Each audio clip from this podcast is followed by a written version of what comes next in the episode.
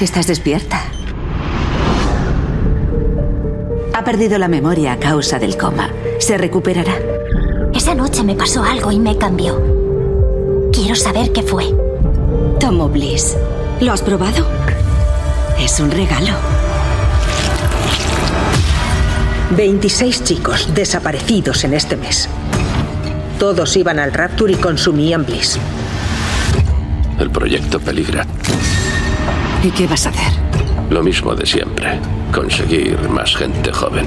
La chica que volvió ayer se parece a Carla, pero es otra persona.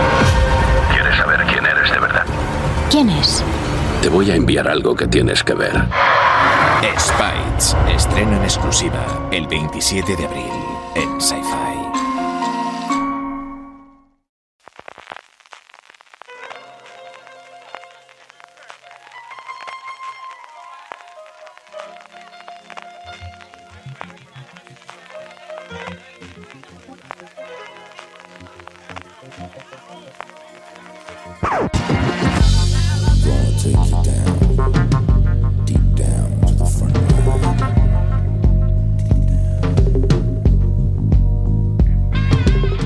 Hola a todos y todas, bienvenidos a Fuera de Series Review, el programa de Fuera de Series donde cada semana analizamos, comentamos y debatimos sobre nuestras series favoritas.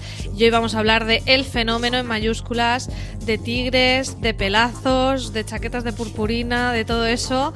Vamos a hablar hoy, vamos a hablar por supuesto de Tiger King, el gran fenómeno de Netflix, este documental True Crime que nos tiene a medio mundo adictos desde nuestro confinamiento. Yo soy María Santonja y para hablar de Tiger King me acompaña por supuesto la especialista en True Crimes de Fuera de Series, Marichu Lazabal. Marichu, ¿qué tal? Muy buenas, hoy sí venimos a hablar de cosas un poco macabrillas. Un poco macabras pero también divertidas, y con quien más he hablado de este True Crime es con mi buenísima amiga Carmen Moreno del podcast Carmen y en Casa. Hola Carmen, ¿qué tal? Hola María, estoy encantadísima que me hayas traído para esta producción. Me encanta, me encanta. Sí, porque sé que ha sido en tu casa también un fenómeno. Hemos hecho llamadas de Zoom para comentarlo. Hemos mandado imágenes con nuestro casting deseado si se hace serie de televisión. Nos ha dado fuerte por Tiger King, como a muchísima gente, yo creo. No hables en plural. El casting lo has hecho tú, que estás enferma. Sí, el casting lo he hecho yo. Pero lo hemos comentado también, lo hemos comentado. Bueno, pues como sabéis, vamos a hablar primero un poquito sin spoilers, 5 minutos, para los que digáis, bueno, he escuchado esto de Tiger King, he visto redes, he visto memes, pero no sé de qué va, no sé si es para mí, pues un poco para que tengáis una idea de si os puede encajar o no esta serie documental.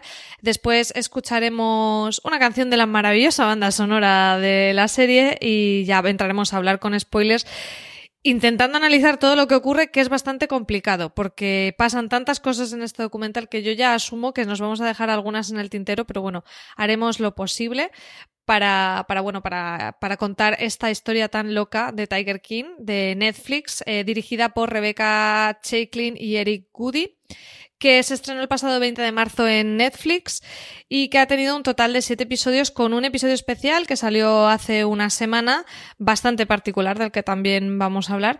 Pero bueno, para toda esa gente que solo haya visto memes con una gente extraña, Marichu, ¿de qué va Tiger King sin spoilers? ¿Cuál sería la premisa de Tiger King? La verdad es que memes con una gente extraña lo define bastante bien, pero Tiger King es un señor de peinado extraño y muy oxigenado que es un amante de las armas y es un redneck de manual. Salvo porque, bueno, además le gustan los tigres. De hecho, la primera anotación que tengo yo de cuando escribí fue 18 tigres y un babuino con interrogantes en plan, ¿qué está pasando aquí? Porque es así, es gente muy random. Les gustan sobre todo los felinos, pero luego al final acaban dando a todo. Se denominan amantes de los animales, pero bueno, cuando rascas un poco son amantes de los animales, sobre todo cuando se les puede poner precio. Es un tipo muy extraño, es un poliamoroso homosexual amante de las armas, republicano seguro, y se autodenomina paleto. O sea, él mismo se defiende como la representatividad del paleto estadounidense. Lo que pasa que lo hace con camisas de purpurinas, grabándolo absolutamente todo en cámara y abrazando tigres de de la que habla de explotar a personas. Es muy raro, es un tío muy raro, la verdad. Digamos que es un Cletus de los Simpson con... purpurina sí. Y amante de los tigres, pero que además desde ya la premisa nos dicen que está en prisión por haber intentado asesinar a una rival de otro zoo. Entonces, curiosamente, ya sabemos un poco ese final del personaje al inicio del documental, en la propia sinopsis. O sea que esto no es un spoiler en sí, pero claro, después, Carmen, sin entrar en spoiler, te planteas, ostras, si ya me están contando eso, que en otra producción probablemente sería el desenlace, ¿cuántos secretos más oculta Tiger King? Supera todas las expectativas que pueda uno tener. La premisa fundamental, que es gente que debido a la falta de regulación de posesión de leones y de tigres en Estados Unidos, pues se dedica a coleccionar en su jardín animales pues que deberían estar en la selva, ¿no? O en la naturaleza. Y entonces empieza a haber una guerra entre unos coleccionistas contra otros que van creando unos pequeños zoos, ¿no? Y entonces estas rivalidades entre unos y otros van creando situaciones loquísimas y lo peor es ir viendo cada uno la barbaridad de cosas que hacen. Es que es una cosa que hay que ver porque no es posible creerlo si no lo ves, ¿no? Esto, si fuese un guión de cine, nadie se lo creería, pero es que es un documental. Entonces, esta gente existe y esto es una sorpresa tras otra. Por eso vamos a explicar, ¿no?, estas cositas que pasan tan sorprendentes.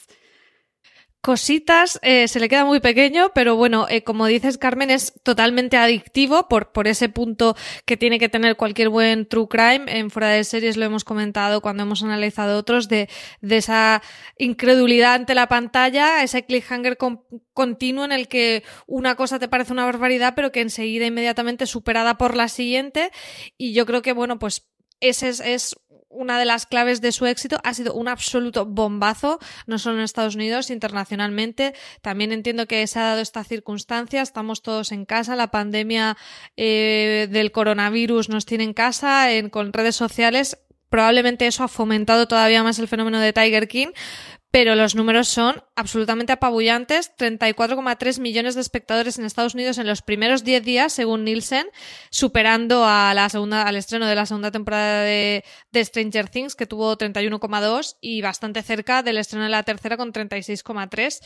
Un éxito que yo creo que también ha sido el boca a oreja y en nuestro alrededor, al menos mi gente cercana, la ha visto todo el mundo está flipando y divirtiéndose bastante. Marichu, no sé si en tu entorno ha habido fenómeno de Tiger King o no. Hay dos vertientes: el que no aguanta el quinto minuto, o sea, el que pone eso y al poco se va escandalizado de lo que está viendo, y el que se queda escandalizado y se flipa completamente y se lo ve del tirón. No conozco nadie que esté en plan, bueno, sí, me vi 3 de los episodios, pero luego ya pues me aburrió. Ese fenómeno yo no lo he observado, no existe ese individuo. Y es sí, que no hay término realmente medio. Claro, no, y realmente, o sea, lo que estás viendo es muy vergonzoso desde muchos puntos de vista, y gran parte de los protagonistas son conscientes además del espectáculo que están montando. Entonces, o te cabrea monumentalmente y decides que no quieres ser cómplice de eso, o le das al siguiente uno tras otro y te los ves del tirón. ¿Tú te lo viste del tirón, Marichu, o cómo lo viste? Sí, yo me lo vi creo que en 2 sentadas. Y no me lo vi en una porque, bueno, ya se me hizo la noche, no por otra cosa. Y fue de estas, además, que flipaba completamente. Y yo recuerdo estar en el tercer episodio diciendo, bueno, esta historia ya se ha acabado, que me van a contar 4 episodios más. Y entonces llega el girito que dices, ¡buh! Pues sí, daba 2 más. Y cuando estás en el quinto te vuelve a pasar. O sea, es una serie que constantemente se reinventa de una forma muy tramposa y de una forma muy para tener al espectador enganchado, aunque no tenga nada que ver con lo que te están contando. Pero engancha. Carmen, ¿tú la viste de una sentada? Creo recordar que sí, y esto yo creo que tiene la etiqueta fabulosa, que es de serie mamarracha, absoluta para mí, ¿no? Y es lo que se puede definir como un guilty pleasure, que, como dice Marichu, ¿no?, estamos alucinando de lo que vemos y te genera una adicción que yo no entiendo por qué yo me he viciado tanto con esta serie, porque es que tiene todos los ingredientes para horrorizarme, pero aún así me mantiene, ¿no? Y ves cosas muy perturbadoras aquí. Y mira, no me ha quitado el sueño, pero es que lo único que me provocó es una necesidad imperiosa de comunicar al resto del mundo, por favor, ved esto. Y entonces os mandé obligué a mi novio, ¿no?, a mandar un mensaje de llamamiento a las masas de, por favor, tenéis que ver esto, me ha cambiado la vida. O sea que sí, entiendo ese punto adictivo que dice Marichu, porque yo lo he sufrido también. Yo creo que más o menos con estas un poco indicaciones que hemos dado, yo creo que la gente que no la haya visto todavía se puede hacer una idea de si es o no para ellos. Yo estoy totalmente de acuerdo en lo que ha dicho Marichu. O sea, os vais a dar cuenta enseguida de si entráis o no entráis en el mundo de Tiger King. Y bueno, yo creo que el que entra lo abraza. Como hemos abrazado nosotros tres el mamarrachismo de Tiger King, y muestra de ello es esos videoclips, y vamos a aprovechar para pasar a la zona con spoilers para escuchar una vez más esa maravillosa canción de I Saw a Tiger por Joe Exotic, el protagonista de nuestra historia, que en el documental aparece con su videoclip de la canción. Y además en YouTube la tenéis incluso en karaoke, o sea, si os animáis. Así que vamos a escuchar a Joe Exotic con su melodiosa voz, que ya sabemos que no es la suya, y vamos a pasar a comentar Tiger King con spoilers.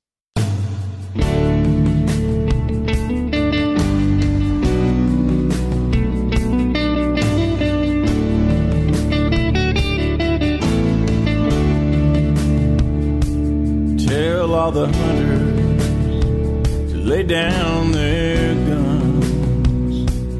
Tell them that the tiger needs a little bit of love.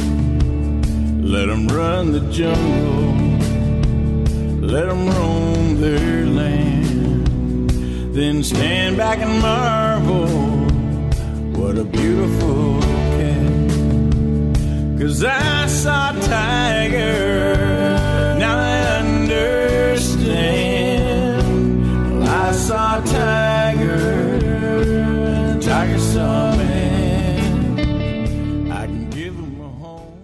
Bueno, ya hemos cantado la canción, estoy seguro que algunos la habéis canturreado, y después de este maravilloso momento musical es el tiempo ya de hablar con todos los spoilers del mundo, y ya lo digo, Carmen, antes de grabar me pasó una foto por WhatsApp con esquemas que se había hecho ella, con círculos que ponían delito, poligamia, bebés de tigres en maletas. O sea, claro, cuando tienes todo eso para comentar con spoilers va a ser complicado, pero antes de entrar en todos los giros locos, yo sí que quería que comentáramos un poco cómo está hecho el documental, porque yo creo que uno de los valores a nivel formal del documental es que, claro, tienen tantísima cantidad de material, porque el propio Joe Exotic en su megalomanía grababa para su programa de televisión por YouTube absolutamente todo lo que hacía, y después, bueno, se ha visto declaraciones de los empleados del zoo diciendo que era algo enfermizo y obsesivo. En el episodio especial incluso lo dice, ¿no?, de que a veces abroncaba a gente del zoo simplemente para que eso quedara grabado y no porque tuviera un motivo real. O sea, claro, cuando tienes una personalidad así es una joya, porque a nivel documental tienes un montón de momentos y los tienes grabados, no tienes que tirar de recreaciones ni nada de eso. Y después, por otro lado, en las entrevistas está prácticamente todo el mundo. O sea, yo creo que no hay ninguna ausencia de, dices, hay alguien que está implicado en esta historia que no esté ahí dando la cara. Realmente, Marichu, han conseguido tener a todos los protagonistas de la historia, de los dos bandos, si lo podemos decir así, incluso a fuerzas de la ley, incluso a la primera mujer del marido desaparecido de Carol Vansky. Está todo el mundo, y yo creo que porque prácticamente todo el mundo que sale tiene un perfil muy ególatra y tiene un perfil muy de estar muy orgulloso de las cosas que está haciendo, incluso cuando algunas de ellas les parece cómicas. Quiero decir, solo hay que ver al Doc Antle que tienen básicamente una secta montada, y que incluso la gente que se ha salido de ahí quiere contarlo delante de la cámara. Es muy extraño que haya tanta gente implicada que piensa cosas distintas y que sin embargo todos estén dispuestos a permanentemente grabarse. Es muy, muy extraño. Pero vamos, si es que está grabada incluso la pérdida de un miembro de uno de los trabajadores. Y sí, sigue grabando el que estaba, o sea... Sí, esa es una de las loco. Que a mí más me impactó por eso, porque dices, es que esto está ahí, está pasando, y alguien se dedicó a seguir registrándolo. Carmen, ¿a ti qué imágenes te sorprendió decir cómo puede ser que esto lo tengan grabado? Bueno, sin duda, lo de que le coma un tigre el brazo a una persona y verlo así es súper desagradable. Pero mira, me sorprende mucho cuando el Joe Exotic se pone a destruir las pruebas que tienen contra él y que lo estén grabando y esté quemando todas las pruebas que hay de que ha robado dinero y todo esto, y que nadie pare a este señor y llame a la policía o algo así, ¿no?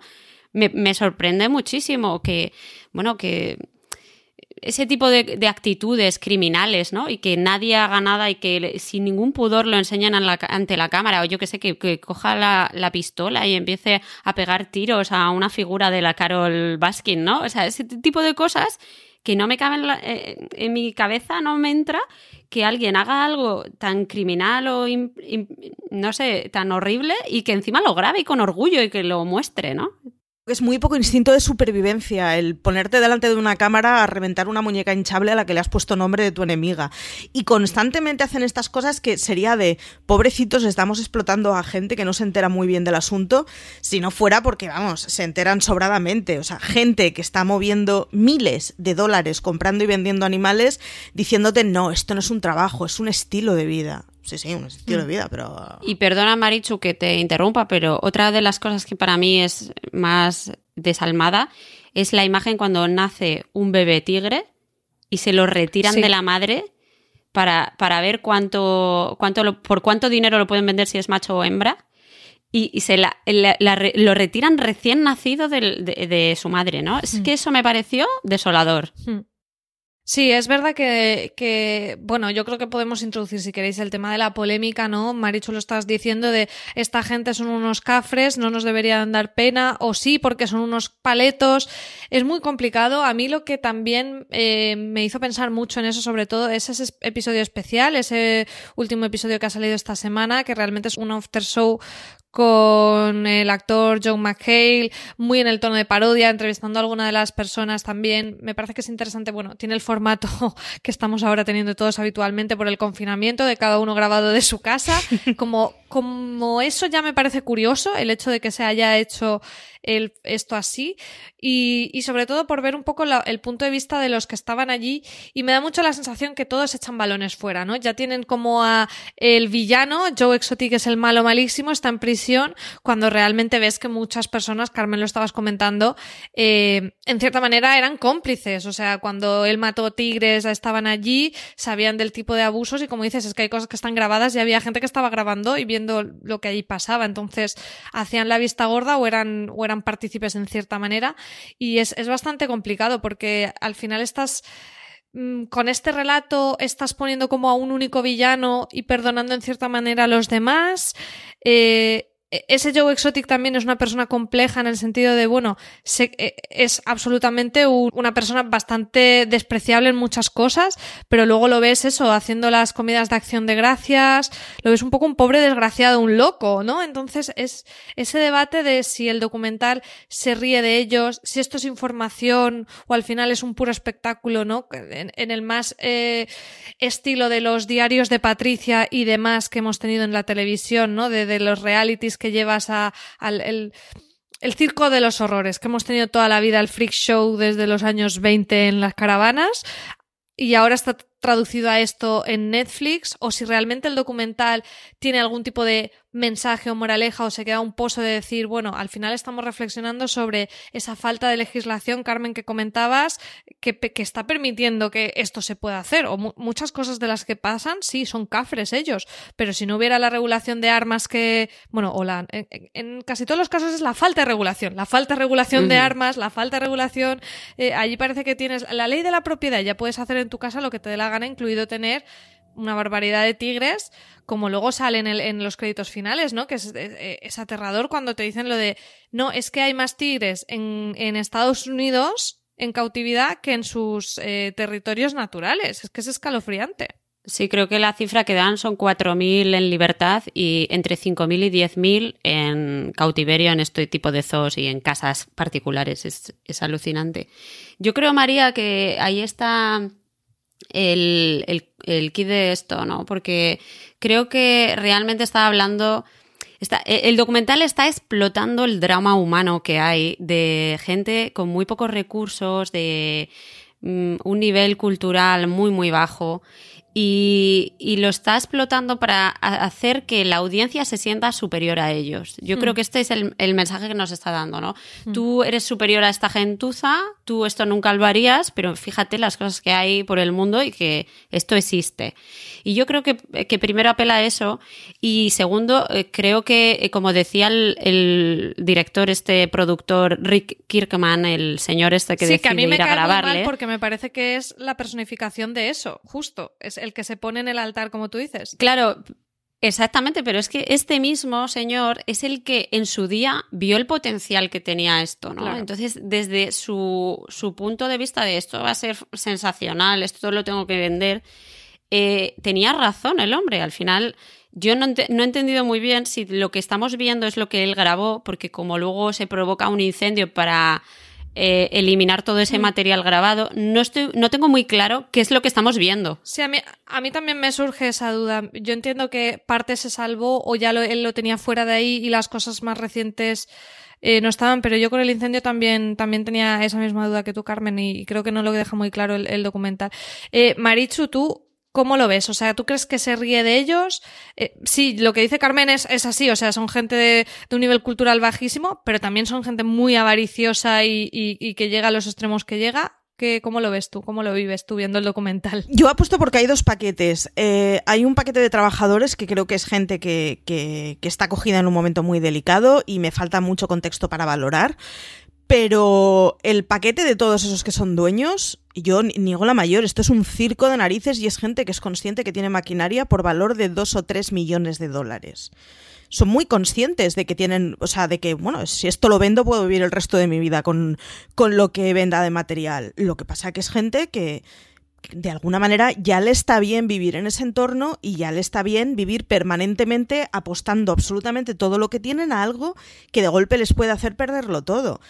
Pero a mí me fastidió un poco del after show el que de golpe parecía que el Tiger King este era el único malo y el único pirado, ¿no? Y dices, si este sí, es que está rodeado sí. de gente que es exactamente igual que él, lo que pasa que controla un poco más la dosis de medicación, pero salvo eso, están como las maracas de machín todos, se dedican a la compraventa de bichos todos, a especular con zoos de animales urbanos, quiero decir, son todos sacados del mismo saco. Lo que pasa es que tienes uno de ellos que yo creo que es más kamikaze y es menos consciente de cuáles son los límites, pero delante tienes a una, vamos, a un seguido de pirados que son capaces de hacer absolutamente todo por la pantalla. Y en eso estoy incluyendo, yo honestamente, creo que la Carol es otra del mismo, que la familia de la primera mujer es otra de lo mismo, porque vamos, yo tengo 70 y tantos años, llevo viuda 2 o 3 décadas y me viene un documental de Netflix con que quieren que les ponga a hablar de si la siguiente mujer de mi exmarido es o no asesina de mi marido, huyo como de la peste. Quiero decir, eso es gente que es consciente del potencial que tiene y del potencial para el espectáculo que tiene, y viven de ello. Oye, tú... me parece que el hacer espectáculo de gente que voluntariamente está haciendo espectáculo te podrá parecer que es más interesante o que tiene más chicha, pero no me despierta piedad, no lo puedo evitar. Y no me pasa lo mismo con los trabajadores del zoo, ¿eh? Sí, aquí yo creo que también otro de los temas que relata muy bien el documental es esa fascinación que tiene todo el mundo por los grandes felinos. A mí es una de las cosas que me pareció más interesantes, cómo al final estos animales, que son los que más pierden en toda la historia, son una herramienta para enriquecerse, pero no solo para enriquecerse, sino un poco como quien se compra un coche grande para tener un estatus social, para posicionarse, para atraer a gente. Vemos comportamientos absolutamente sectarios, vemos incluso cómo ganan posición social, la poligamia que hablábamos no sería posible sin el poder que les dan a esas personas que controlan a los animales, ese poder de atracción incluso para conseguir eso a cambio de sexo.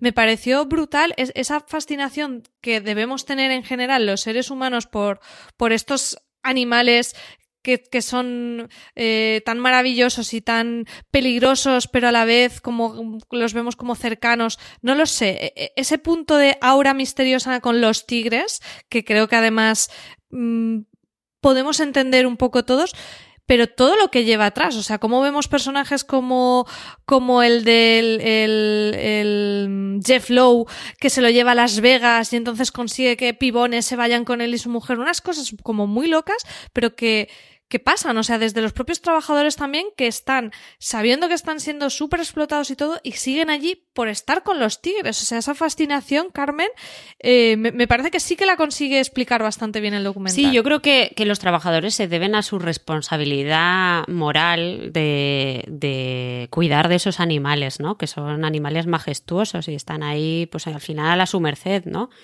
Y muchos comentan la falta de comida que hay en determinados momentos. Todos sufren mucho la pérdida de los tigres y cómo este señor los mata indiscriminadamente, los vende y tal.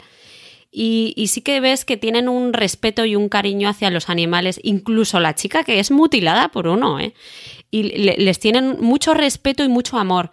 Pero los jefazos que están al cargo de los chiringuitos estos, o sea, es que partiendo por el Jeff Love, que se los mete en maletas y se los lleva a Las Vegas, que eso me parece loquísimo, pasando por el Tiger King, por el Joe, que bueno, hace cualquier cosa, ¿no? Con los estos. Y eso me da la sensación que es que es un tigre como podría ser, yo qué sé, un Ferrari, ¿no? O sea, que no tiene ningún valor si es un animal o no, si tiene... es un objeto. Con el que se comercia. Y me parece muy bien... muy buena metáfora la de este otro señor que aparece, que no sé muy bien para qué nos lo meten, pero bueno, es que es un mafioso que había salido de la cárcel por descuartizar a no sé cuánta gente y mutilar y cremar a un informante. Mario Tabraue o algo similar. Y eso, fíjate que era un señor traficante de drogas que se cambia al tráfico de animales, ¿no? O sea, tener su zoo y vender y comprar y tal. Entonces, para mí lo que es un equivalente de la droga, vender droga para sacar dinero y enriquecerte. Pues venga, la droga es ilegal, pues venga, voy a hacerlo con tigres, que no está tan regulado, no está tan claro, ¿no? Y al final están comerciando con un producto que puede ser cocaína o puede ser leones. Es que me da esa sensación a mí. Yo creo que también hay un punto, además, creo que es muy de masculinidad tóxica, de ese punto de yo me siento poderoso, ¿no? O sea, si yo tengo el control sobre un gran felino, es que yo soy la leche, ¿no? Entonces, ese punto que casa mucho con esas personalidades megalomaníacas, que hablábamos clarísimamente de Joe Exotic, que él se pone ahí como, fíjate, y además es como muy de chulito, ¿no? Y cómo me meto ahí en la jaula con ellos y no sé qué y no sé cuántos, pero también... Con el personaje de Carol Vansky, que es lo mismo, porque es desde yo soy la salvadora. O sea, al final siempre está el yo ahí, desde el yo los controlo al yo soy la salvadora, pero es gente que lo vemos en muchas de estas comportamientos sectarios, y lo podemos ver en series que hemos visto como El Palmar de Troya o Wild Wild Country. Por eso a mí me gusta, porque al final, sea cual sea la temática, siempre es gente que se cree como iluminada, como estoy por encima de algo. Y aquí utilizan los tigres para eso, es decir, ¿cómo siento yo que soy poderoso? Porque yo tengo tigres y la gente viene y admira a los tigres. Sí que creo que el tema que comentábamos del tema legal, me hubiera gustado que como que el documental lo hiciera como más explícito, ¿no? Como al final, o sea, nosotros probablemente desde nuestra mirada europea veamos ese problema ahí, pero no creo que el documental lo haga como de una forma bastante deliberada de decir, este problema está aquí porque no hay legislación, señores. Y el Travis se pega un tiro en la cabeza haciendo el idiota porque es que aquí tiene armas todo Dios. Entonces yo creo que ese tema está ahí transversalmente, pero no sé, Marichu, si tú crees que lo abordan como de una manera... deliberada, ¿no? A mí me da la sensación que siempre que hablan de todo aquello que está catalogado bajo potenciales ilegales, y es el ver a bichos, el consumir drogas, el disparar armas. No quieren marcar lo malo y lo perverso que tiene el que tú quieras en un núcleo urbano acariciar un tigre, sino que es que se te ha ido de las manos.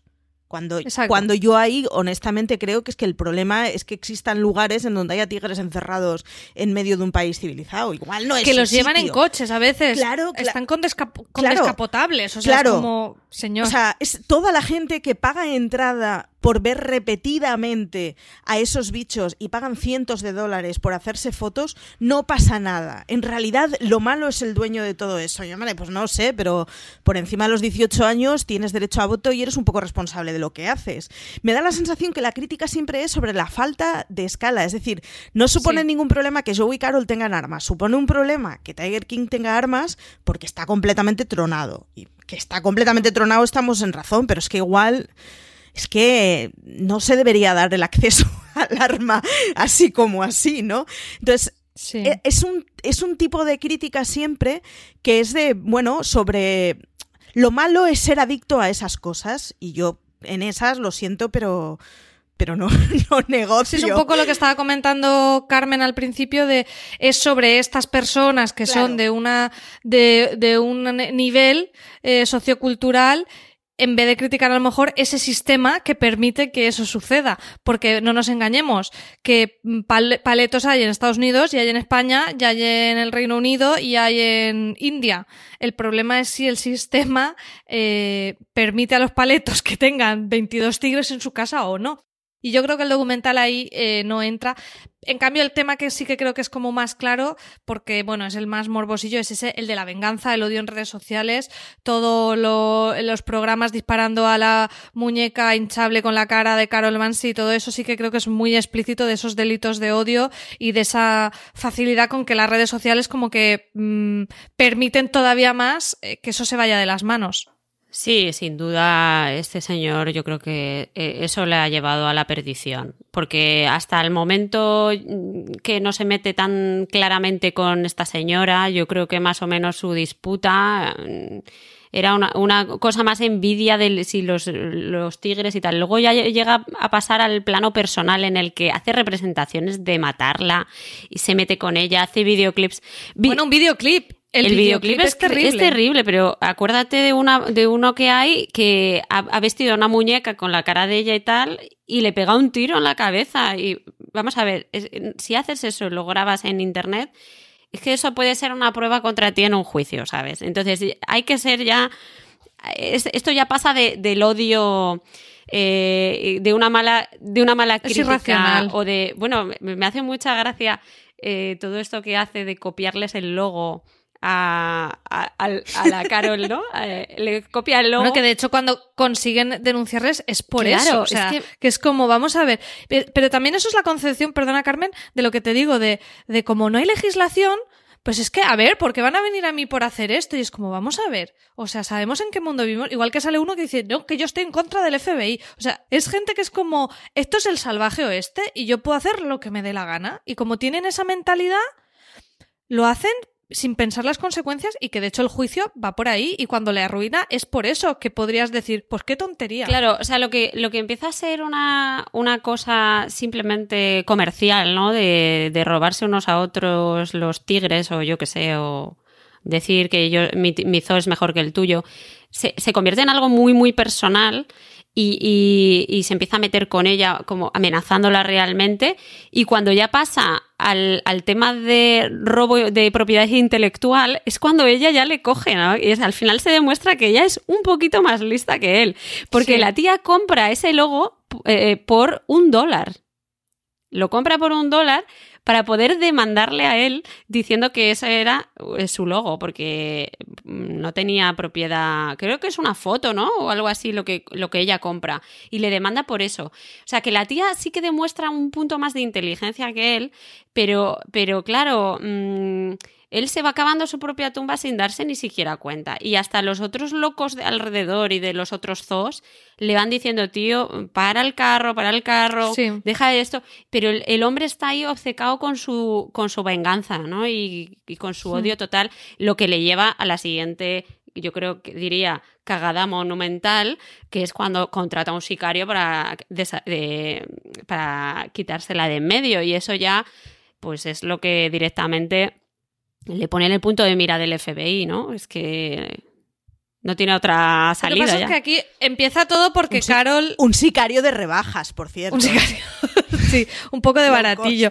Lo que pasa es que aquí realmente todo es negocio, porque empieza porque Carol Vansky le está cortando el chiringuito, porque este hombre tenía espectáculos de tigres en centros comerciales, donde hacía espectáculos de magia y usaba petardos. O sea, entonces esta mujer va por él, le va fastidiando el negocio cada vez más, y por eso él empieza la venganza. Como entiendo que lo haría con él y con muchos otros que aparecen, pero los otros van como buscándose las mañas por otro lado sin tener un ataque frontal, y Joe Exotic no. Joe Exotic va como, pues eso, con Pachulo yo, y va para allá. Yo creo que es el momento quizá, Marichu, de que exploremos un poco más ese personaje que es la otra cara de la historia de Carol Vansky, la que viene de salvadora de los tigres, que ya está en Tampa, Joe Exotic está en Oklahoma, y bueno, y toda... Bueno, luego iremos también, porque Joe Exotic de la familia no hemos hablado, pero Carol Vansky también tiene a su marido, a Howard Vansky, que son también unos piezas, Marichu. El marido a mí me fascina, porque además está permanentemente... Bueno, iba a decir, está permanentemente idolatrando a su mujer, pero bueno, sí, viendo las fotos de la boda, literalmente la idolatra, porque vamos, eso de que las fotos de tu boda sean tú con una argolla haciendo de tigre, me fascina. Pero bueno... Comentario aparte. Está la Carol, es una tipa con un dinero que yo no sé... Están en estos programas y en los de la celebración de Mis Dulce 16, que dices, ¿cómo puede haber gente tan rica en el mundo y tan anónima? Porque las cantidades que dicen que esta tía va dilapidando con todo el proceso legal, con el Tiger King, es... O sea, son cantidades increíbles. Y claro, y es una tipa que de todos esos que hay... o de la mayoría de ellos, es una de las pocas que, bueno, por lo menos sabe contar con los dedos de la mano. Entonces, por lo menos es suficientemente consciente de a dónde tiene que ir o de a quién tiene que preguntar para que le digan cómo pillar al otro. Recordemos que partimos de... Es una señora a la que no la han aceptado que el que la amenace de muerte en una televisión se considere no una amenaza, sino libertad de expresión. O sea, ya partíamos de un punto... jorobadillo, pero bueno, es la única que por lo menos está asesorada con gente suficiente que le diga por dónde tiene que ir, pero es otra pieza de cuidado en muchas de las cosas. Y a mí, sin duda, lo que más me fascina de todo el documental es esa imagen con las dos hijas y la primera mujer comentando el hoy, lo mala que es la mujer de mi padre. Me parece lo más fascinante que tiene todo el documental, de verdad. Sí, porque bueno, sobre el personaje de Carol está esa sombra todo el rato de si mató o no a su primer marido. Hay una sospecha por ahí, pero nunca ha habido ningún tipo de pruebas, pero es algo que Joe Exotic utiliza, que también efectivamente la primera esposa del marido muerto y las hijas le atacan. Es que es todo loquísimo, y es verdad que ella te crea muchas dudas, porque...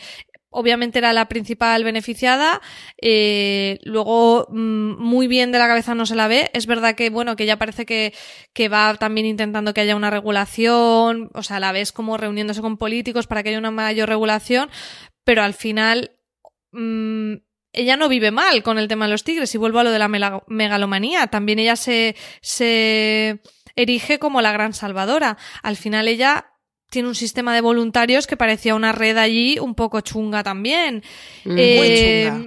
Es todo muy... Es verdad que a los tigres no los lleva, no los puedes acariciar, no cría... O sea, sí hay unas diferencias. No es exactamente lo mismo entre el zoo de Joe Exotic y la reserva de esta mujer, pero tampoco hay tantísimas diferencias, porque al final... bueno, se tiene que mantener de alguna manera, pero al final acaba habiendo visitantes igual... Es muy complicado, es muy, muy complicado. Y si te das cuenta, la figura vuelve a ser personalista completamente. Exacto. O sea, es ella. Lo que esta mujer hace es, ella es la líder de algo.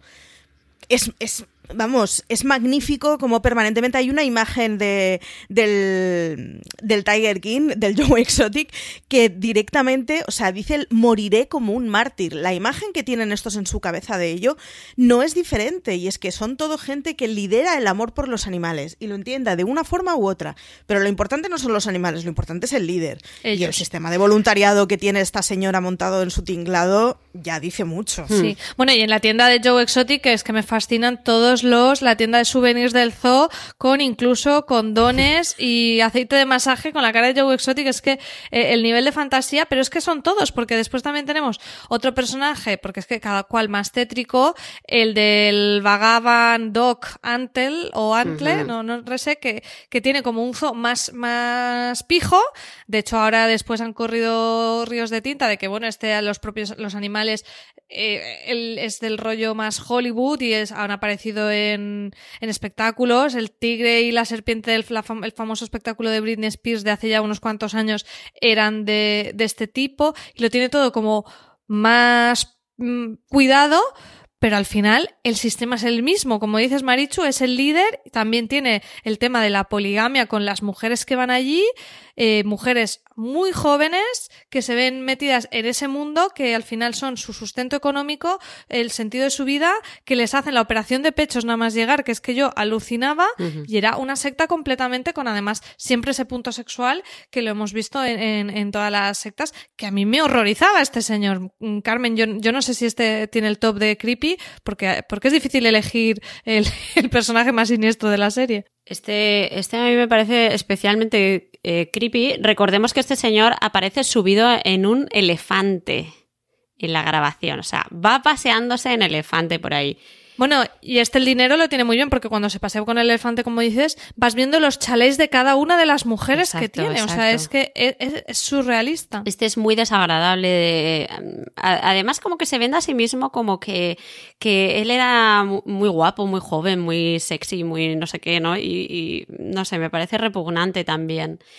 Este no habla tanto. Este se ve que es un poquito más listo que el Joe y limita la información que da, pero vamos, que es igual de criminal como los otros, yo creo, y además entre ellos se venden y se compran tigres, con lo cual este está también metido ahí en la compraventa de tigres y de bebés de tigre, ¿no? El discurso espiritual que tiene es completamente de secta. Sí. O sea, al final lo que ganas liándote con este tipo es la pureza de tu alma y que te guíe por la vida. Sí, sí, oigan. Sí, esto... El tema de las crías es importante porque, claro, aquí al final uno de los delitos por los que pillan a Joe Exotic es porque mata animales, aparte de por el intento de asesinato, una de las penas es por eso, porque al final lo que más ellos se lucran es con esos cachorros de bebé, que son los que llevan para hacerse las fotos y para demás. Entonces, claro, los cachorros tienen un tiempo en el que, aparte, se llegan a decir cifras en el documental, en el que a las X semanas le has sacado tanto y después se acabó. Pero claro, ese animal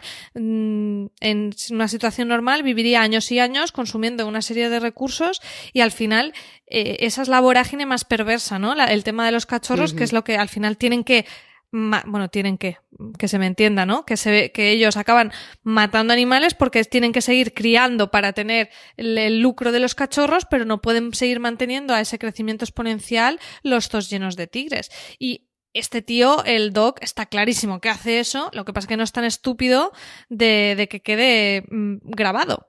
Ahí hay un par de criminales de estos que saben lo que tienen que hablar y lo que se tienen que callar, porque el otro, el socio, que se llama Jeff Lowe, ese también hay cosas que dice, hasta aquí hablo, ya no hablo más porque se puede usar en contra mía, ¿no? En un tribunal o algo. O sea que los tíos saben que se pueden meter en un lío si hablan más de la cuenta. El problema es que el tonto del Joe Exotic no se daba cuenta de eso. Yo por eso digo que a mí no me dan ninguna pena. Los trabajadores es otro rollo porque les ves gente que le faltan herramientas en la vida. Pero toda esta reala son plenamente conscientes de lo que están haciendo, de lo que pueden decir y de lo que no. Y el Joe Exotic, pues es verdad que igual no le iría mal una dosis de ansiolíticos de vez en cuando. Sí. Pero es perfectamente responsable como para ser tutor de sí mismo, ¿eh? Al final vemos cómo las estructuras con este personaje de Doc, con Carol Vansky, se repiten, ¿no? Y es el tema de que sí, que el título del documental es Joe Exotic, pero ves un tipo de patrones que se repiten. El tema de la poligamia lo vemos también, no hemos hablado de los dos maridos que aparecen de Joe con esa boda triple con camisa de cowboy rosa, que a mí me dejó... totalmente anonadada, porque no hemos hablado de toda la estética del documental, que es la estética de estas personalidades, con la Carol toda siempre de leopardo, de animal print, los otros con la purpurina pero con las greñas y las pistolas, o sea, la estética es una fantasía, y estos personajes no lo hemos hablado, pero al final replica el modelo de poligamia del Doc, también lo hace Joe Exotic, igual, atrayendo a chicos jóvenes con muy pocas opciones. Se llega a decir incluso en el documental que ninguno de los dos era realmente homosexual, sino que están ahí porque se ven en esa vorágine del zoo, el personaje de John Finley y el de Travis Morales, que además tiene ese final tan trágico y terrible, y allí, bueno, pues les proporcionan una buena vida, drogas, un nivel económico que probablemente esas personas no conseguirían de otra manera, y al final Joe se aprovecha, directa o indirectamente se aprovecha de esas personas. Yo creo que directamente las imágenes que hay del funeral del segundo marido son terribles. Con la madre y él cantando. La madre se te parte el alma. Dices, sí. Esa madre es una yonki de manual, o sea, es una yonki de manual que se ha ido a vivir a donde estaba su hijo porque le daban metanfetamina. Al final... a mí por eso digo que todo ese tipo de gente me cuesta mucho valorarla, porque sí me da la sensación de que es gente que le faltan muchas herramientas en la vida y que están muy colgados. Pero sus jefes... Sí, está claro que ahí él los tenía drogados y a su merced, ¿no? Y al final a mí me da pena... Al final del documental se ve que se ha vuelto a casar con otro que yo creo que va por el mismo camino también.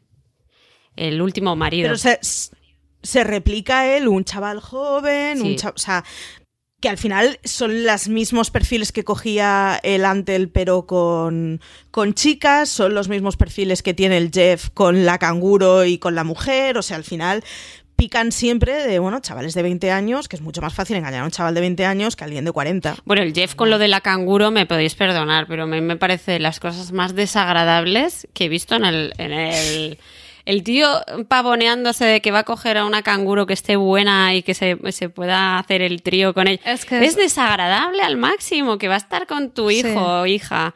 No sé, me parece tan desagradable todo. Y es desagradable porque todo tiene un ambientito como de faltar dos duchas. Sí. O sea, el problema no está en qué es lo que está planteando, sino que lo plantea de una forma que es como, da asquito. Sí, es turbio, es turbio. Sí. Y no hemos comentado que es otra cosa que me ha dado mucha pena, es los padres de Joe Exotic. Cuando aparecen los padres... Sí. Que él les está sacando el dinero como una sanguijuela, les está chupando todo. Pero volvemos al tema del catetismo, y ellos indignados de que la malísima es la Carol, y es como, vamos a ver, que os creéis más listos vosotros que todos. No, cambiamos de nombre el zoo y ya está, y aquí no hemos defraudado nada. Que es como, vamos a ver, es que sois delincuentes pero piltrafillas, total. Totalmente. Y encima la malísima es la otra, que dices... Pobre gente, porque es que son una pobre gente que es que no suma 2 más 2. Y si aquí en la lista de hechos todos muy locos hemos ido desgranando ya unos cuantos, y ese lo teníamos pendiente. Joe arruina a sus padres, la boda con las fotos de Carol y Howard, los vídeos musicales, el tigre se come un brazo a una persona, una boda polígama gay, el robo de los logos, la muerte accidental disparándose a la cabeza. Cuando lo empiezas a enumerar todo dices, es que este documental es absolutamente loco. Y aún no hemos llegado a una parte que creo que es importante, que es la campaña de gobernador del estado. Bueno, que ahí yo ya dije, después de esto yo ya no sé qué más. María, primero campaña de presidente y después de gobernador. Ah, ostras, es verdad, no me acordaba. Ese momento en el funeral de tu marido donde tienes que decir, estando yo ayer escribiendo a un senador, colega, mantén la compostura.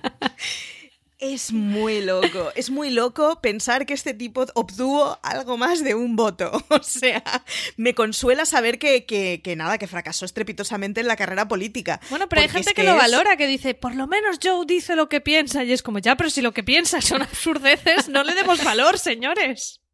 Pero en fin, sí, es descorazonador. Hay que pensar que mucho sector americano, que es muy, muy antigobierno, Sí. Lo que quieren es que las empresas particulares gestionen el país, ¿no? Que el gobierno no tenga, pues, no sé, escuelas públicas, que no haya que pagar impuestos, que, por ejemplo, el FBI lo ven como un enemigo porque es el gobierno intentando imponer la ley, ¿sabes?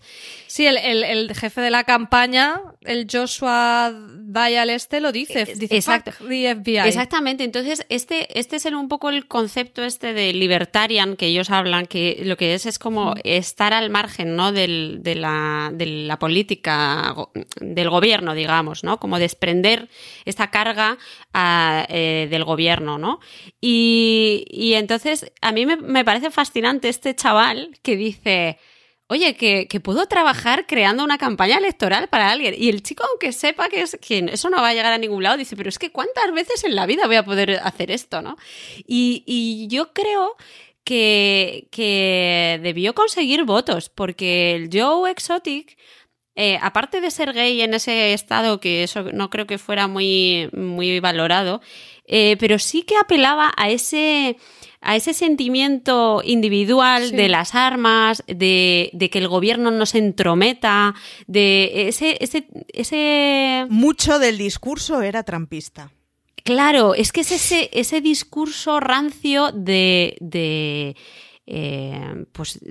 la América rural. Y entonces yo creo que eso pudo calar en gente, ¿eh? Que yo no te digo que los que le votaran no fuera de cachondeo. Yo vuelvo al tema que hemos dicho al principio con al final, esto es un puro espectáculo morboso o hay algo más. Creo que esos son el tipo de temas que si el documental los hubiera analizado más, hubiera profundizado más por ahí, lo hubieran hecho más redondo el documental y menos solo show de fuegos artificiales, que nos ha encantado y que lo hemos devorado, pero creo que esos son el tipo de temas que se apuntan pero no se exploran, no hay una tesis detrás y que hubieran estado mejor. También te digo, con toda esta lista de cosas que pasan locas, creo que también era muy difícil decir, ¿qué quito? ¿La boda gay polígama? ¿La amputación de un brazo por un tigre? ¿O los bebés en tigre en maleta? O sea, creo que también era difícil ahí acotar. Me parece que sería otro documental. O sea, me parece que si de la versión palomitera sacamos 3 documentales serios, vale, pero es un documental palomitero y es un documental de estar jojo, mira qué gente tenemos delante. Sí. Yo honestamente agradezco que no me den lecciones moralistas, porque en un documental tan escandaloso y tan purpurinoso, yo creo que no hay lugar para una tesis seria. Ahora, también te digo que de este documental pueden salir 3 o 4 muy serios y muy molones, también es verdad. Ya para ir cerrando, sí que me gustaría que me comentarais cuál es vuestro personaje favorito o alguien del que os habéis quedado pendiente de hablar, porque no hemos podido repasar toda la lista de todos los personajes que aparecen, ni siquiera de todos los hechos. ¿Alguno que os haya quedado ahí con ganas de comentar, Carmen? Pues a mí me gusta mucho este señor, que es el de los pocos normales que hay, que es el que tiene las piernas amputadas. Amputadas, sí. Y sí, John Reinke. John Reinke, ese es. Mira, a mí me parece una persona superada a sí mismo, ¿sabes? Y que ama su trabajo y que el tío es un currela que está ahí y me parece que el pobre ha caído en un mal lugar, pero que al final el hombre trabajaba bien y se le ve como con más neuronas que el resto, ¿sabes? Y ese a mí me ha gustado, porque al final estaba el pobre, yo creo que ha acabado en un lugar incorrecto, pero que en otro lugar podría rehacer su vida normal y corriente. Sí, tiene una historia también ese. Es que muchos personajes de este documental tienen otro documental aparte, porque la historia de superación de este señor también sería para verla. Marichu, ¿tú con quién te quedas o qué personaje o hecho que no hayamos comentado te impactó o querrías comentar? Yo me quedo con Alan Glover, que es el sicario. Ese señor que dice, te mato a alguien por 10.000, 5 primero y 5 después...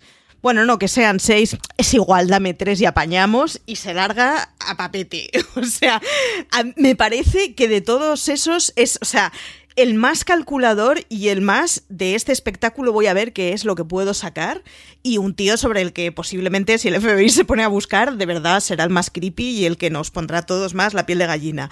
Pero me parece una fascinación de tipo este y el Joshua Dial, que es bueno ese Joshua de imitación que se veía ya protagonizando, en fin, los despachos de la Casa Blanca con Joe Exotic. Me maravilla. O sea, bueno, y no hemos hablado con de este señor que va siempre con un mono en el regazo. ¡Ay, sí, por Dios!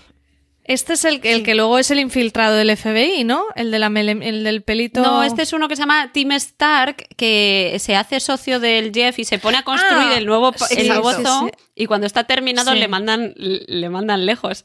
Y ese hombre está... Sí, ese es otro de los zoos. Está de la órbita siempre, de tenemos zoos. Está siempre con un mono en los brazos. Que es como, chico... es que... De cada personaje. Sí. La verdad que cuesta quedarse con un personaje. A mí me gustó un personaje porque creo que es de los más también interesantes, sensatos, que es Barbara Fisher, que es esta chica que acaba dentro del zoo de Doc y le ponen los pechos sin que ella hubiera firmado nada, pero acaba saliéndose y como ella explica un poco... es como ese testimonio del que consigue salir de una secta y me gustó mucho su testimonio, y también de el chico trans que es Kelchi Seiferi, que es al que le amputan el brazo, que de hecho en el documental especial hablan, porque en el documental hablan todo el rato de ella y realmente es un chico trans, le preguntan en el episodio especial si le había molestado, él dice que no, que tampoco, me parece que es como una persona como... Con todas las vivencias que ha tenido, como que está como muy por encima de todo. Es en el episodio especial es el único que habla de Joe sin demonizarlo, ¿no? Diciendo, merece estar en prisión, debe estar allí, pero también hacía cosas buenas. Habla del tema de acción de gracias y también habla de que no es el único que se equivoca. Cómo se sobrepone y su amor a su trabajo le hace volver aunque le hayan amputado el brazo. O sea, me pareció como una persona de paz con todas las vivencias que tenía y decía, ostras, qué fuerte, ¿no? O sea, me gustaría como saber más de ese chico porque, wow, o sea, tenía como una calma transmitiendo todo lo que había vivido que me fascinaba.